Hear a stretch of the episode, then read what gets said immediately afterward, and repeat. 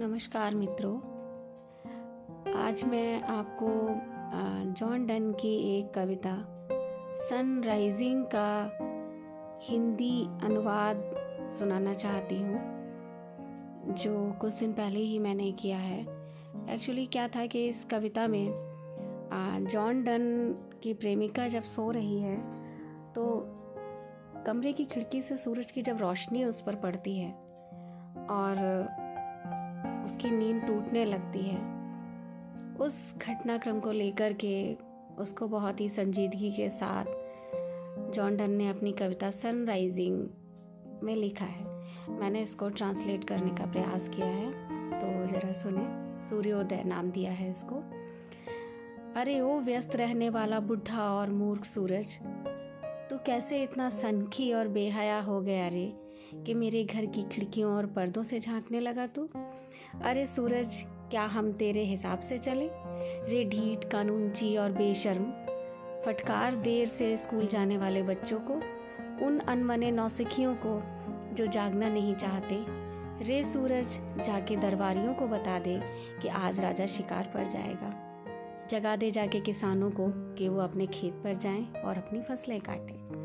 अरे ओ सूरज तू सबको प्रेम कर, तू सीमा न देख, तू देश न देख, तू हवा न देख न देख तू दिन, महीना, साल। ये तो समय के चीथड़े हैं भाई। अरे ओ सूरज, सब तुझे इज़्ज़त देते हैं तो तू खुद को इतना बलवान क्यों समझ बैठा? लेकिन मैं तो पलक झपका कर ही तुझ पर ग्रहण लगा सकता हूँ, पता है तुझे? लेकिन इतनी देर के लिए अपनी प्यारी को आँखों से दूर नहीं रख पाऊँगा। कहीं तू भी चुंधिया तो नहीं गया? उसकी आँखों में झाँक कर अच्छा सुन, कल तू जल्दी ना निकलना और बताना आगे कि क्या ईस्ट इंडीज़ और वेस्ट इंडीज़ दोनों जगह के मसाले अपनी जगह पर हैं?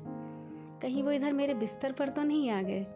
इस दुनिया के सारे राजाओं से पूछना जाके, जिन्हें कल देखा था तूने और जिन्हें कल तू सुनेगा, वे सब मेरे ही बिस्तर पर तो सोए पड़े हैं यहाँ। तुझे पता है, मेरी प्यारी ही तो मेरा सारा राजपाट है। और मैं उन सारे राज्यों का राजकुमार। इसके सिवा तो सारी दुनिया वीरानी है।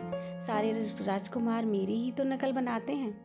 मेरी प्यारी के सामने दुनिया के सारे सम्मान बेकार हैं, दिखावा है। और सारी ज़मीन, जायदाद सिर्फ़ दिखावा है। अरे ओ सूरज, तेरे हिस्से में हमारी आधी ही खुशियाँ तो आई हैं। क्योंकि मेरी दुनिया मेरी प्यारी में समाई हुई है ना? अरे ओ सूरज तेरी भी तो उम्र ढल ढल गई है। तेरा काम है दुनिया को गर्मी देना और हमें गर्म करके तो जैसे सारी दुनिया गर्म कर दी तूने। अगर तू यहाँ चमके तो तेरी चमक हर जगह फैलेगी। अच्छा एक काम कर, मेरे बिस्तर को धुरी बना और काटता रहे चक्कर यहीं तो। धन्यवाद मित्रों सुनने के लिए।